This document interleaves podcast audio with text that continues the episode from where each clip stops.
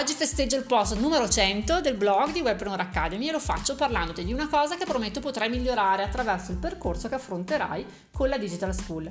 Parliamo di mindset. Il mindset non è altro che la mentalità con cui viviamo, attraverso la quale vediamo e interpretiamo il mondo e le cose che ci accadono. Di tutti quelli che ho usato il termine interpretare è quello più adatto. Ne avrai già sentito parlare, siamo il risultato dell'ambiente in cui siamo nati e cresciuti, che ci ha di fatto programmato i pensieri in un modo o nell'altro.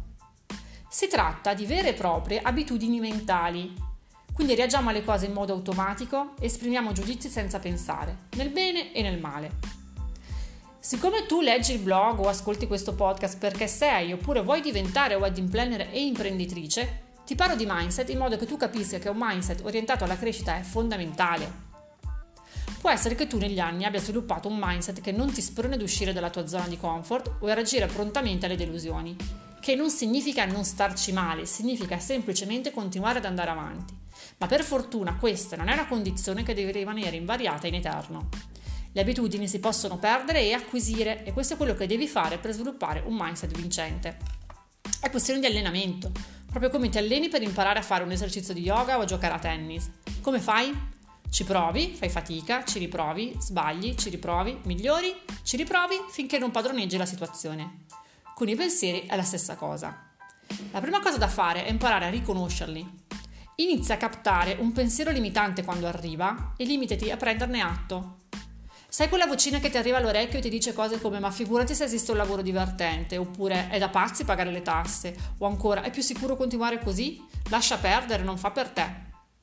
Quella vocina arriva nella tua mente e arriva in buona fede. Lei è davvero convinta di bloccarti per il tuo bene, lo fa convinta di proteggerti.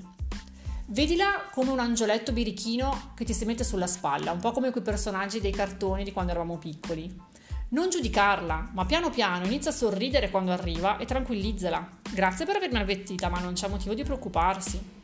La sentirai tornare. Eccola che arriva. Ciao vocina, mi mancavi.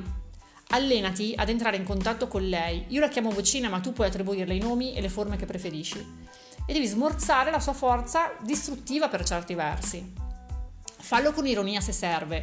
Certamente fallo con tranquillità. La rabbia in questo contesto è comprensibile ma non aiuta. Questo è il primo semplice passo per andare verso l'acquisizione di un mindset vincente. Se vuoi approfondire il tuo rapporto con la tua personale vocina, ti consiglio il libro Il critico interiore, mai più contro noi stessi. Sul mio canale YouTube trovi anche un video che ti racconterà come la paura del cambiamento possa essere paralizzante e cosa possiamo fare per andare oltre. Ti aspetto sempre nel nostro spazio riservato del venerdì. Iscriviti alla newsletter e riceverai anche l'audio coaching in regalo.